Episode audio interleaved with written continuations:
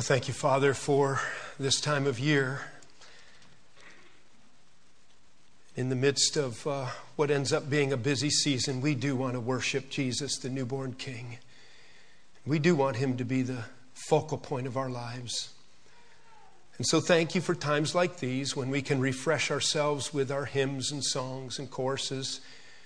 We can open our Bibles on our laps and we can read once again, though so familiar, this great story of your love and kindness to us. Such an undeserving group of people. And so, Father, at this time when we focus on the Word, we ask that you would teach us, that you would encourage us and strengthen us in our walk. Thank you for your faithfulness for another year. And as we wrap up 2009, and we anticipate, should you tarry, moving ahead into 2010, that we would, through your Word, be obedient and humble servants, faithful to you, careful to recognize that life is short and that we need to take advantage of the time we have to be the church that you want us to be. Strengthen us, encourage us, and renew us now, I pray, in Jesus' name. Amen.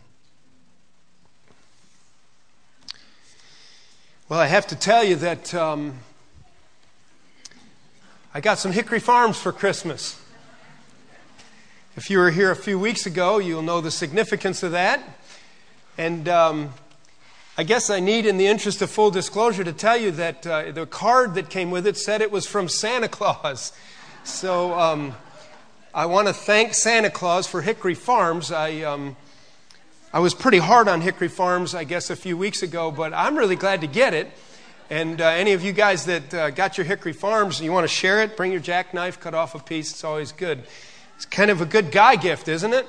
I don't know if you noticed, if you're as tired of my neckties as Janet says you are, you notice that I have a new tie on as well. So I got Hickory Farms and a necktie for Christmas. And both are good gifts, of course. And a few weeks ago, if you weren't here, we were emphasizing the fact that aren't you glad that God didn't just give us Hickory Farm sausage and a necktie, but he gave us the greatest gift, his son, the Lord Jesus. Amen. And we're so thankful. I got something else I thought I'd bring. I like it more than I thought. I didn't really think I needed it because I never asked for directions, but I got a GPS. And I thought that, what a neat gift that is, you know. And I was thinking about this GPS. I was thinking about how practical of a gift this is. I'm going to be able to use it all year long. It's very useful, very helpful. And this GPS is going to help me get to where I'm supposed to go. And I also thought, if this thing is accurate, and it is remarkable how accurate they are. I was using one similar to this that was borrowed when I was driving a busload of students in downtown D.C. on a field trip about a month ago, and I kept turning up wrong streets and all over the place, you know, and it just kept recalibrating, and it gets you where you want to go. If you listen to it, it'll keep you off of dead-end streets. I thought, now that'll preach. That'll preach. Well, I'm not going to preach about a GPS, but that GPS reminded me of how really the Christmas story ought to be perceived by us. Our Christmas season was interrupted with a snowstorm, and so I'm a little bit off of what I planned to preach. I thought it would be good for us this Sunday, even though we've kind of gotten over the Christmas hump, still near enough, and with missing last week, that we would sing Christmas hymns. And we've never really gotten through the entire Christmas story this Christmas season. Remember, we talked about having a Merry Christmas instead of a Martha Christmas a few weeks ago. I don't know how you did. It's a challenge, isn't it? And then 2 weeks ago, we talked about the tithes and sausage in John 3:16. Will you take your Bibles and turn with me to Matthew chapter 1, please? And let's look at Matthew's account of the Christmas story. Now, I know that you know the story. And I know that it's very familiar. Here's the mindset that I have this morning. I was thinking about what's going to happen here in a few days. Janny Baby's going to say, Vannard, would you go downstairs and get the boxes and bring them up? And I'll say, yes, dear, just a moment, dear, and off I'll go and bring up all of those boxes that it seems like just the other day I carried up that were full and she decorated for Christmas. And what are we going to do? We're going to pack up Christmas and put it away, aren't we? And I thought, you know, we kind of do that with the Christmas story, don't we? That unless we happen to be going through a series in Matthew or Luke, it seems that even if you do that, a preacher will start his series so that it fits Christmas. And we just kind of pack these stories up and put them away, and they'll be there next year when we get there. But I thought maybe a good way for us to end the Christmas season here, as well as to end 2009, would be to look at this story one more time, as familiar as it is, and in a very practical and useful way, let's receive some guidance from this story. What a remarkable story it is. And I think there's some lessons contained in the Christmas story that can be most practical all year long, help us get where we're supposed to go, and keep us off of dead-end streets. Why don't you stand with me and let's read the story. You haven't stood for a while. We're in Matthew chapter 1, and in deference to God's word, let's just stand and you follow along in your Bible, and I'll read the story again, beginning with Matthew 1 and verse 18. This is how the birth of Jesus Christ came about. His mother Mary was pledged to be married to Joseph, but before they came together, she was found to be with child through the Holy Spirit. Because Joseph, her husband, was a righteous man and did not want to expose her to public disgrace, he had in mind to divorce her quietly. But after he had considered this, an angel of the Lord appeared to him in a dream and said, Joseph, son of David, do not be afraid to take Mary home as your wife, because what is conceived in her is from the Holy Spirit. She will give birth to a son, and you are to give him the name Jesus, because he will save his people from their sins. All this took place to fulfill what the Lord had said through the prophet. The virgin will be with child and will give birth to a son, and they will call him Emmanuel, which means God with us. When Joseph woke up, he did what the angel of the Lord had commanded him and took Mary home as his wife. But he had no union with her until she gave birth to a son, and he gave him the name Jesus. After Jesus was born in Bethlehem in Judea, during the time of King Herod, Magi from the east came to Jerusalem and asked, where is the one who has been born King of the Jews? We saw his star in the east and have come to worship him. When King Herod heard this, he was disturbed, and all Jerusalem with him. And when he had called together all the people's chief priests and teachers of the law, he asked them where the Christ was to be born. In Bethlehem in Judea, they replied, for this is what the prophet has written. But you, Bethlehem, in the land of Judah, are by no means least among the rulers of Judah, for out of you will come a ruler who will be the shepherd of my people Israel. And then Herod called the Magi secretly and found out from them the exact time the star had appeared. He sent them to Bethlehem and he said, go and make a careful search for the child. As soon as you find him, report to me so that I too may go and worship him. After they had heard the king, they went on their way, and the star they had seen in the east went ahead of them until it stopped over the place where the child was. And when they saw the star, they were overjoyed. On coming to the house, they saw the child with his mother Mary, and they bowed down and they worshiped him. And then they opened their treasures and they presented him with gifts of gold and of incense and of myrrh. And having been warned in a dream not to go back to Herod, they returned to their country by another route. Well, thank the Lord for that great story. Thank you for your good attention. You may be seated. What a remarkable account it is. You may well know that Matthew, of course, gives us more of a of a view of Joseph's perspective, and Luke's account gives us more insight as to Mary's account of the birth of our Lord Jesus, for the two clearest passages giving us the account of our Lord's birth.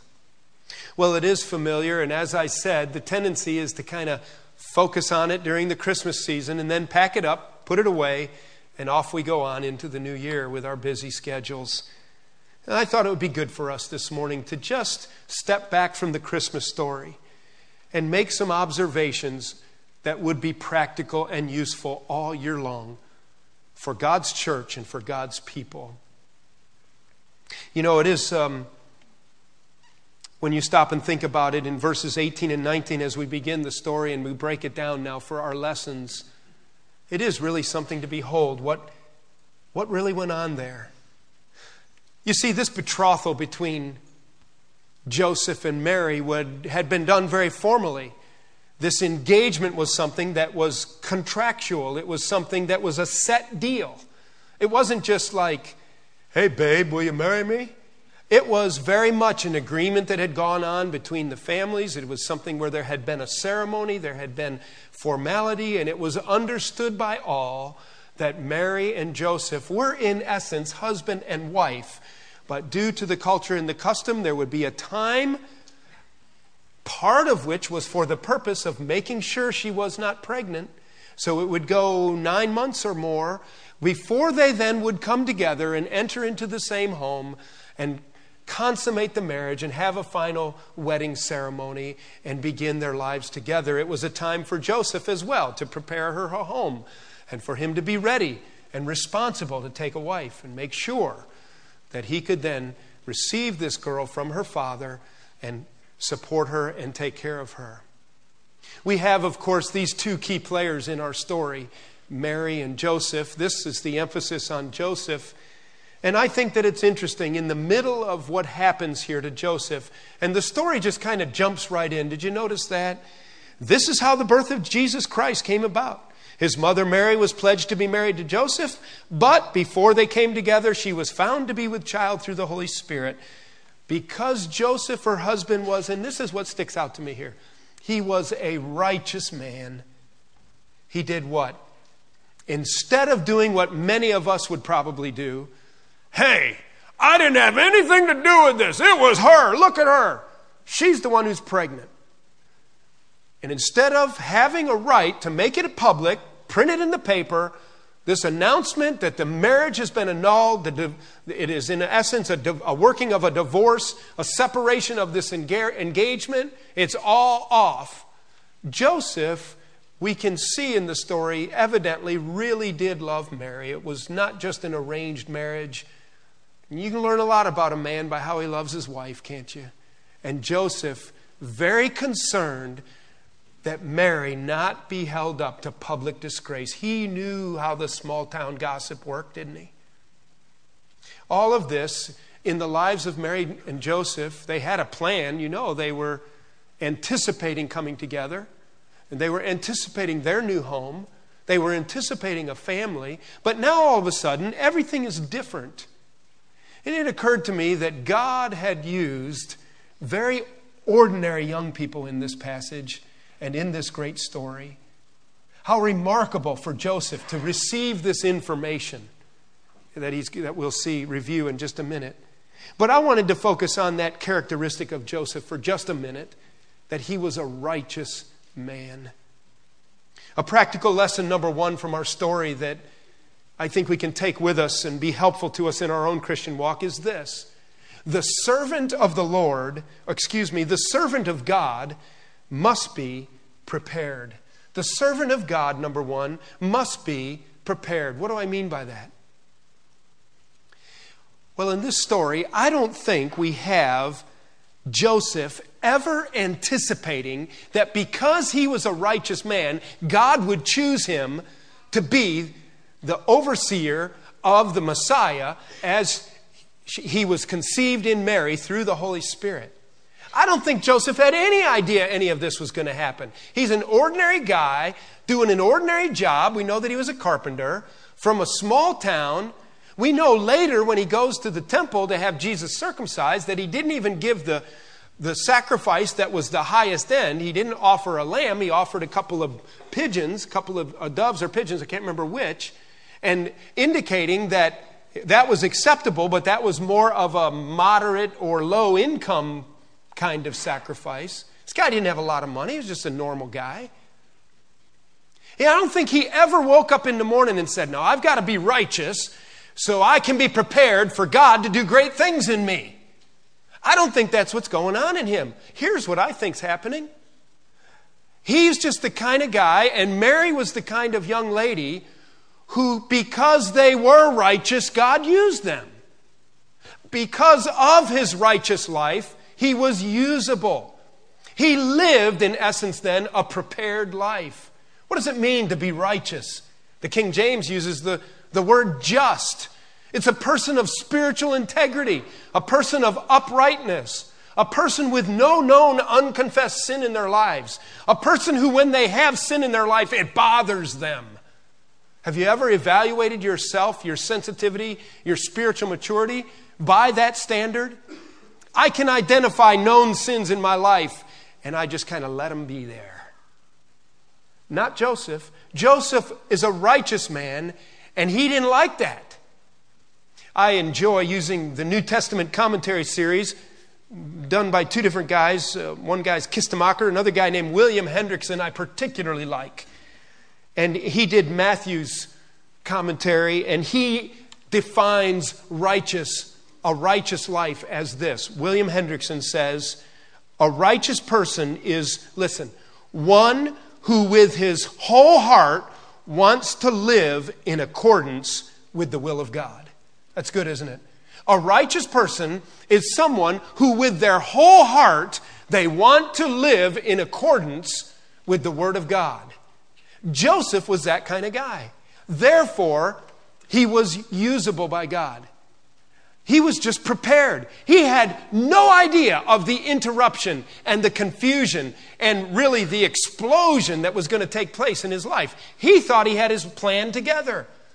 He had his engagement taken care of. He had his livelihood. He, I'm no doubt, had a home ready to go or was getting a home ready to go. And then all of a sudden, everything is interrupted. God is now going to use him. And God was able to use him because he lived in a state of preparation. I was really impressed Christmas morning early at about 6 a.m., not by design or plan, but by a telephone call. We had just risen because we were to get over to Hedgesville to Mamaw's house for Christmas morning. And the phone rang, and it was the fire department's down at Fellowship Bible Church. There's an alarm going off. And then when they came in with the key that they can access to get in so they don't have to break down our doors if that happens, then they set the burglar alarm off. So my phone was ringing, and I came racing down, and what kind of car are you going to have? I'll let the sheriff know, the dispatch said, a beat-up old Ranger truck, easy to see. I came in, and you know what impressed me? Here was a Jefferson County sheriff in here. He was calm, he was content. It was 6 o'clock in the morning. He was alert, he was here, but he was so polite and nice. And there was two huge, big old Citizens Fire Department trucks sitting out front. And these volunteer firemen were here, and a couple guys in pickup trucks with their little light came in. They were all polite. I said right away, we had looked around, got them up in the attic, looked around. We couldn't identify a faulty alarm. There seemed to be no smoke. And I was so impressed that at 6 o'clock on Christmas morning, these guys were here and with a good attitude and prepared to take on whatever they needed to face. I thought, man, I'm really thankful for those guys in our community. That's just phenomenal. I wasn't planning to do that. I was kind of grouchy about the whole thing, actually. They lived in a state of preparedness. You know, I doubt that any of those guys went to bed that night saying, I hope there's a fire tomorrow morning. Some of them might, but hopefully not. They're just trained, aren't they? They're guys that just live their life in such a way that when the siren goes off, they're there. They're ready to roll. They're prepared. I really think that Joseph and Mary just lived that kind of a life. They didn't know when the siren was going to go off in their lives, and indeed it went off. They're just ordinary, normal people planning to live an ordinary, normal life, but they lived prepared, almost in an unconscious, quiet kind of a way. A righteousness in my life so that I am available and ready to go at God's disposal at any time. Are you ready for what 2010 can bring? Are you available? Are you prepared to be used of God? If you're just building a righteous life and a lifestyle of righteousness and walking with God, guess what? You never know how He's going to use you. I have no idea what God wants to do with us this year. Are we prepared? The number one way to be prepared is to just be righteous. Just be living that life of spiritual integrity intact. Again, you don't wake up in the morning and say, I'm really ready for the big one today, God. No, it's the humble that He elevates. But because Joseph was righteous, God used him. Number one, practical lesson not to pack away at Christmas time from the Christmas story. The servant of God must be prepared. Number two, notice that in the middle of this chaos, I mean, can you just imagine the whirlwind of thought that went through Joseph's mind? Because Joseph, her husband, was a righteous man. He did not want to expose her to public disgrace. And so he had in mind to divorce her quietly. But after he had considered this, verse 20, an angel of the Lord appeared to him in a dream and said, Joseph, son of David, do not be afraid to take Mary home as your wife, because what is conceived in her is from the Holy Spirit. Wow. It's like the right answer there is, yeah, right. Unbelievable. And God reveals Himself through an instructive word, and He is now showing Joseph what His will is for Joseph's life. And you notice that the first thing the angel says to him is, Joseph, do not be afraid to take Mary home to be your wife. Joseph, you know what you're thinking? You're thinking wrong. You're thinking wrongly. I want you to do this. This is my will. Practical lesson number two to take with us into 2010 is this. Not only, number one, must the servant of God be prepared, but number two, the will of God should not be feared. The will of God should not be feared. Listen, how easy would it have been for Joseph to look at the angel? And I don't know how this worked in his dream exactly as God revealed truth to him. Sorry, bud, that's not me. I just don't know what's going on here, but you know what? You can find another guy to take her home because I don't feel good about these circumstances. Not Joseph. He knew it wasn't going to be easy. He knew all of a sudden everything was just different than he had ever imagined. And I don't know that he even really wanted it to be that way right then. He had a plan. He had a shop. He had a home. He had a girlfriend and a fiance. He knew when things were going to happen. All guys like to be in control, and now all of a sudden he's not in control. And yet, what did he do? He was not afraid of the will of God.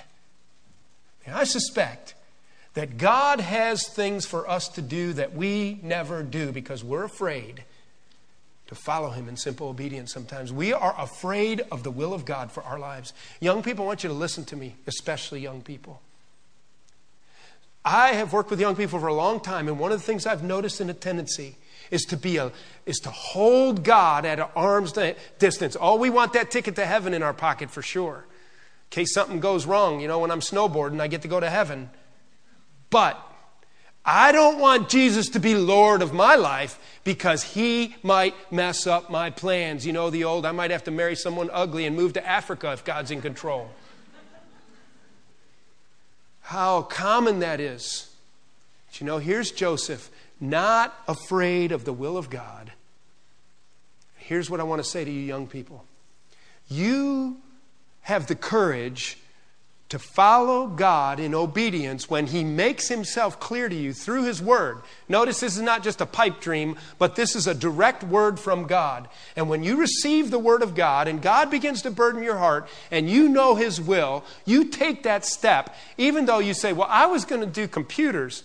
Now I'm over here doing kids or whatever. There will be a time. It didn't come right away for Joseph, I don't think, but there will be a time when you will say, you know what? The plan of God for my life really worked out. I'm so glad that I walked in obedience. You know, I think adults have a little bit of an issue with this. There are things that the Lord puts on our hearts and we're afraid to do it. Might cost us too much money. Might cause us a little bit of embarrassment. You have an opportunity, some guy or girl at work or some neighbor, and you know they need Jesus. And you've had them on your heart for a long time. You've waved. You've mowed their lawn. Every time you go over there, you mow a little bit more. You pick up their newspaper for them. And God has put them on your heart. You know right where they are and you know right who they are. And for years they've been there. But sooner or later, you've got to go talk to them about Jesus. People don't get saved by doing their lawn. People get saved by the Word of God entering their ears, convicting their heart, by you sharing your testimony of what Jesus has done. And you sometimes have those moments when you know right then God wants you to go. And you say, no, I really can't do that right now. Because why? Because I am afraid of what God is calling me to right there. I don't know what the circumstances might be in your life. There might be an opportunity that will come. And you're going to see that opportunity, and you're going to hear it, and you're going to feel that conviction, and you're going to know, God wants me to do that. And you're going to start thinking of all the reasons why you're not going to do it. Now listen, I'll tell you something. In our era, very rarely does an angel come and say, do not be afraid to do God's will right now. If you have a clear word from God, you have a clear heart of conviction on it, don't be afraid of the will of God. He'll never call you somewhere that He doesn't sustain you and enable you, as difficult as it can be. How difficult it must have been for Joseph to say, okay, I'm not going to be afraid of the will of God, knowing public disgrace, gossip, all this going on. Number one, the servant of God must be prepared. Number two, the will of God should not be feared. Number three, I want you to see in this story that the plan of God has been announced. The plan of God has been announced. A lot of people are confused about, well, what's God doing in the world? What's it all about? Here's what it's all about right here in the Christmas story. Let's read on. He said, Joseph, son of David, do not be afraid to take Mary home as your wife. What's conceived in her is of the Holy Spirit. She will give birth to a son, and you are to give him the name Jesus. And here it is. This is what God's doing, because He will save His people from their sins. In the Christmas story, we have the very agenda of God given to us, sending Jesus to save people from their sins. The pronoun their sins would be, I think, first and foremost, coming to Israel. John makes it clear that He came unto His own, and His own did not receive Him. Largely through the ministry of the Apostle Paul, then, he began to proclaim the good news even to the Gentiles. In fact, will you take a minute and let's turn to 1 Timothy chapter 1. Turn to 1 Timothy chapter 1 and notice how the Apostle Paul emphasizes and reinforces why Jesus came, what God's agenda is all year long, not just at Christmas time. Excuse me. 1 Timothy chapter 1, look at verse 15. In the Apostle Paul's writing, when he wants to emphasize something that's really important, and he did this multiple times. In fact, it's kind of interesting to look it up as a little Bible study. Here's a pattern. He'll say this. Look at 1 Timothy 1:15. The Apostle Paul wants to say something really important, and he alone did this. He said, here is a trustworthy saying that deserves full acceptance. Yeah, that's a strong statement. Here's a trustworthy statement, people, that you need to fully receive. What is it? Christ Jesus came into the world to save sinners, of whom I am the worst. You want to know why Jesus came? He came to save sinners. You know why that's good news? Because we're all sinners. You know, I'm really glad the Apostle Paul reinforced that message. You can turn back to Matthew 1.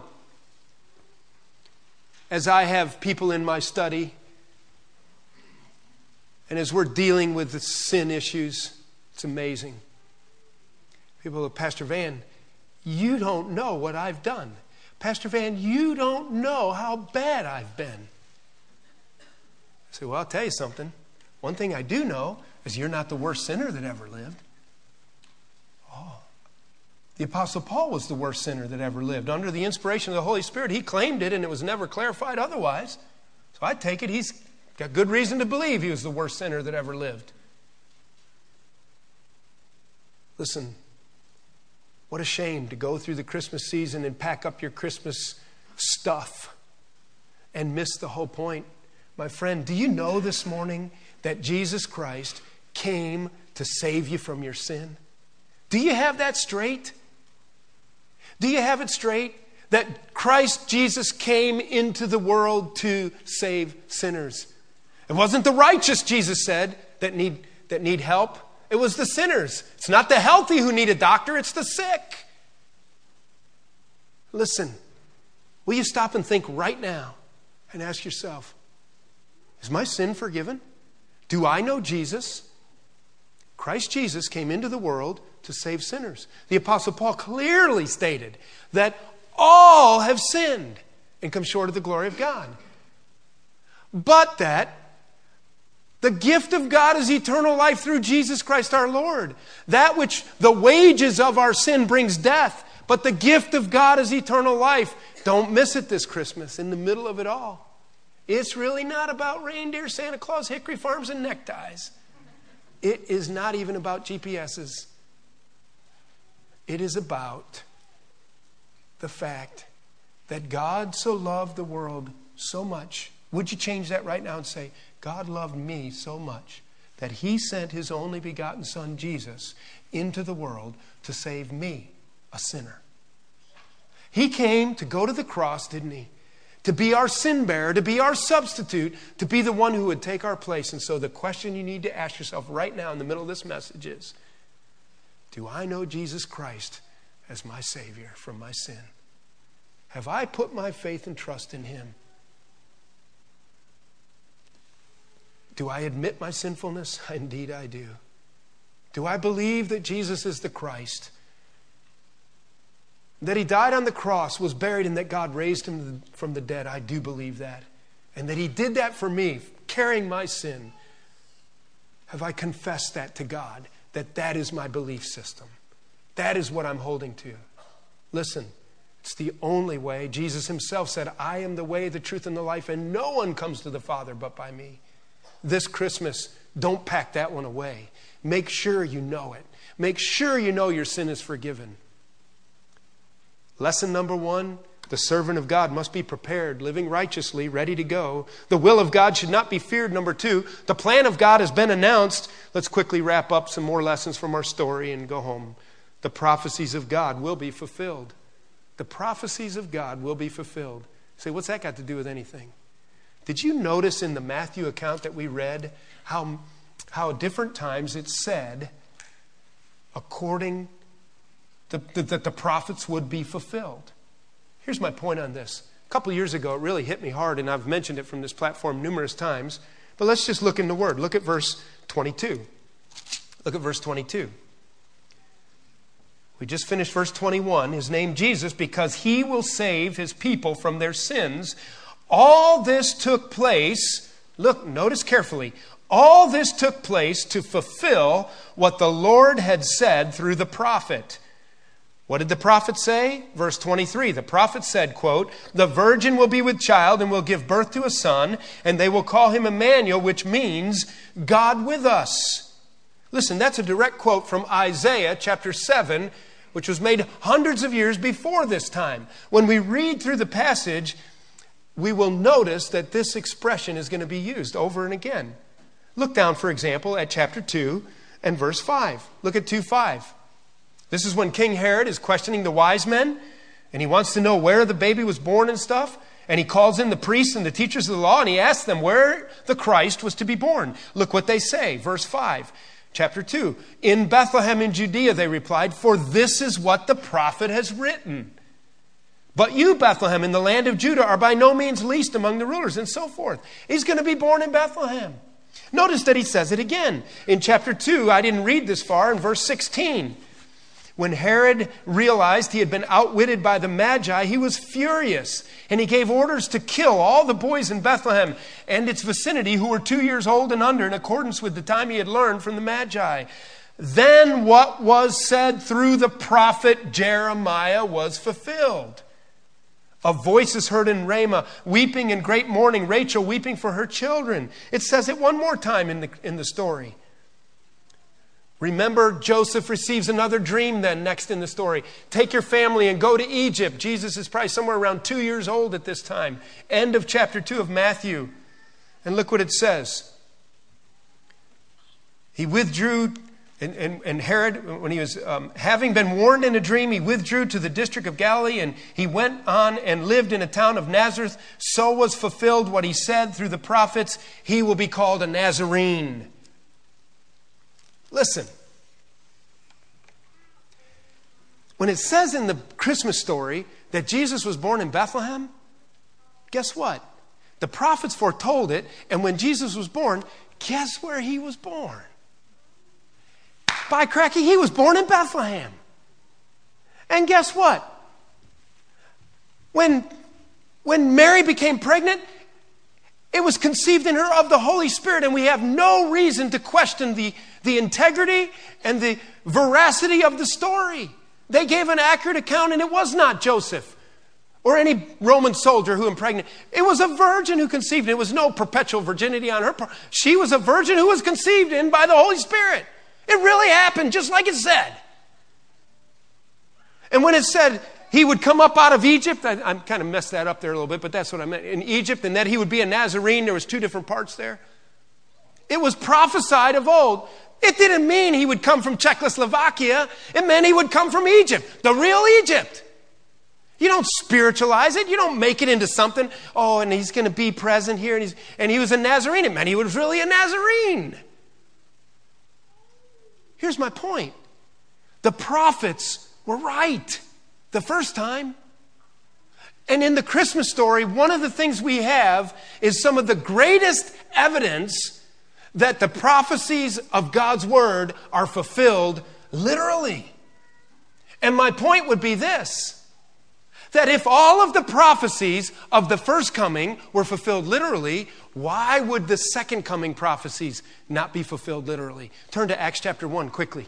Acts chapter 1, and notice, here's an example of numerous prophetic statements. Acts chapter 1. This is the end of our Lord's ministry now. He's been to the cross. He's been in the tomb for 3 days. He resurrected. 40 days have gone by. Now he makes his final statement. Go into Judea, Jerusalem, Judea, and all Samaria, the uttermost ends of the earth. Verse 9, Acts chapter 1. And after he said this, he was taken up before their very eyes, and a cloud hid him from their sight. And they were looking intently up into the sky as he was going, when suddenly 2 men dressed in white stood beside him. Men of Galilee, they said, why do you stand here looking into the sky? This same Jesus who has been taken up from you into heaven will come back in the same way you have seen him go into heaven. All right, look.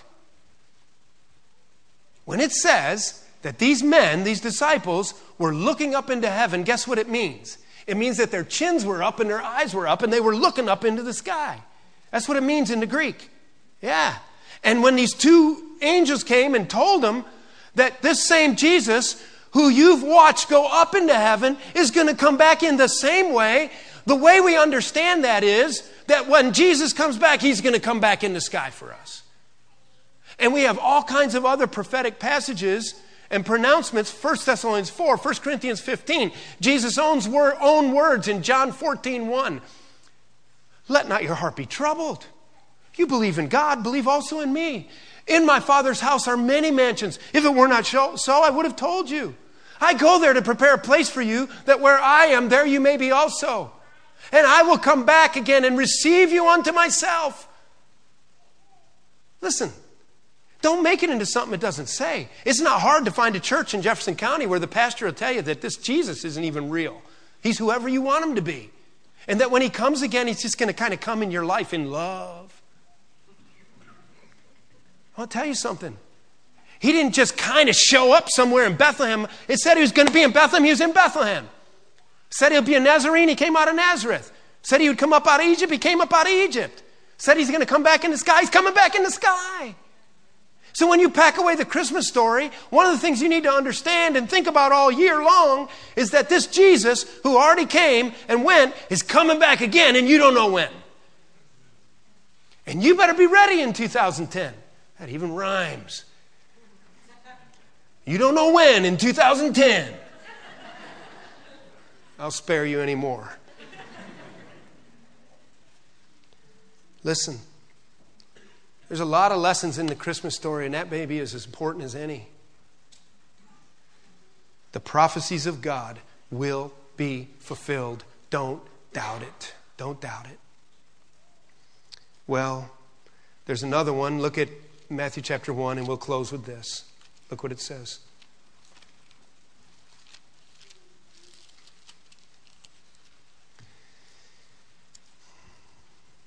Verse 24, don't miss it. It's almost so simple we miss it. So when Joseph woke up, he did what the angel of the Lord had commanded him. Number 5, practical lesson not to pack away this year, but to let impact your life all year long is this. The Word of God must be obeyed. When Joseph woke up, he had received the Word of God in a dream. He went and did it. He obeyed it. You say, Pastor Van, what's so big about that? That is like so simple. It's unbelievable. Yeah, it's simple, all right. Why don't you come sit like a mouse in the corner of my study when the tears are coming down and I got to go get my secretary's Kleenex box for people? You know what the common thread is every time? You know what it is every time? Oh, Pastor Van, this bad. And I'm not making fun of anybody. Sin is just ugly. Sin messes up lives. And they don't know what to do. I don't know what to do. I'll tell you what happened, bud. You didn't obey the Word of God. That's it. Young people, you want to mess your life up? Just forget the Word of God. Just mark it down. You'll mess up your life. That's it. It's as simple as that. Oh, Pastor Van, I'm not going to mess up my life. I know you don't plan to, but we'll just track you. We'll put a little beeper on you, and we'll follow you for your life and watch and see what happens. Pretty soon, the government will put a thing around your ankle, and we won't have to track you anymore. You disobey the Word of God, it'll be there. One thing after another. Do you know how easy it is to mess your life up? In a heartbeat.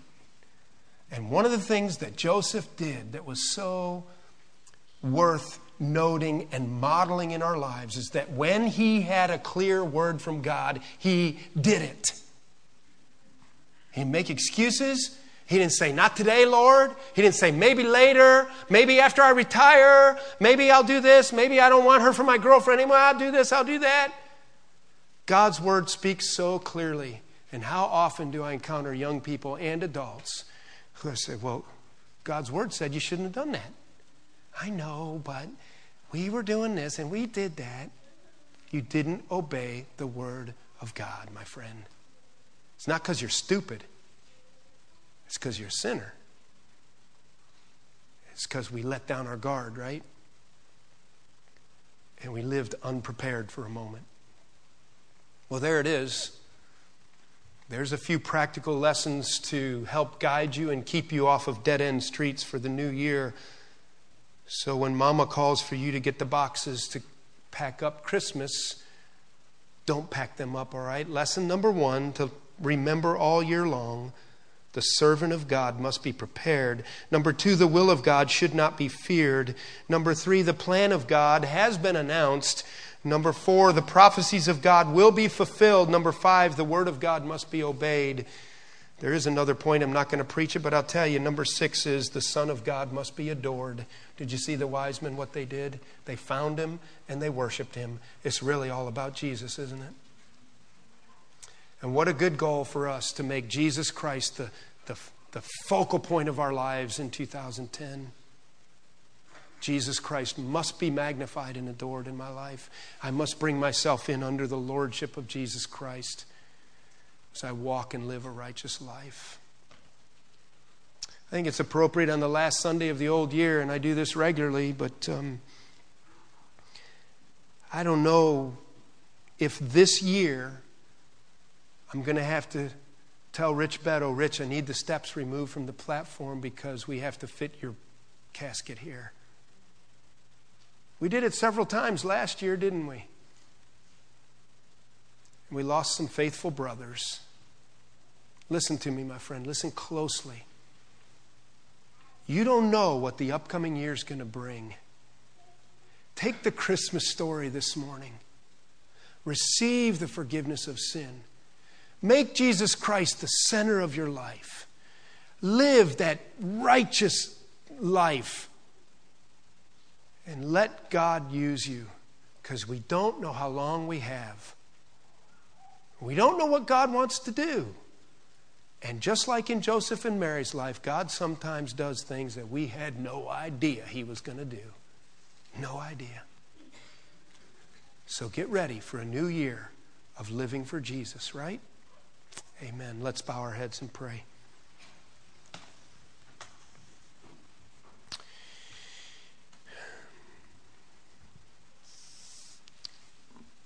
Why don't we be still for just a minute, and before I close this in prayer,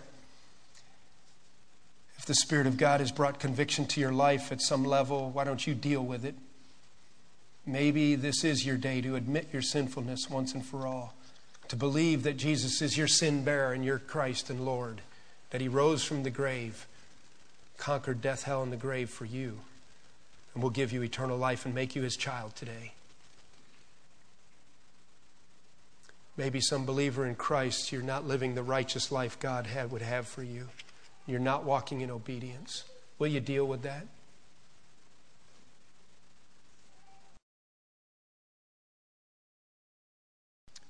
And so, Father, we would say thank you for giving us the Lord Jesus and not an old stick of sausage. Thank you for making the way clear to us. Thank you for Joseph and Mary, for their spiritual integrity, for their humble obedience, for their willingness to participate even in confusing and difficult things when they understood that you had spoken. May we emulate and model that lifestyle. Please bless our young people, Lord. Guard their hearts and their minds. Keep them from the evil one in 2010.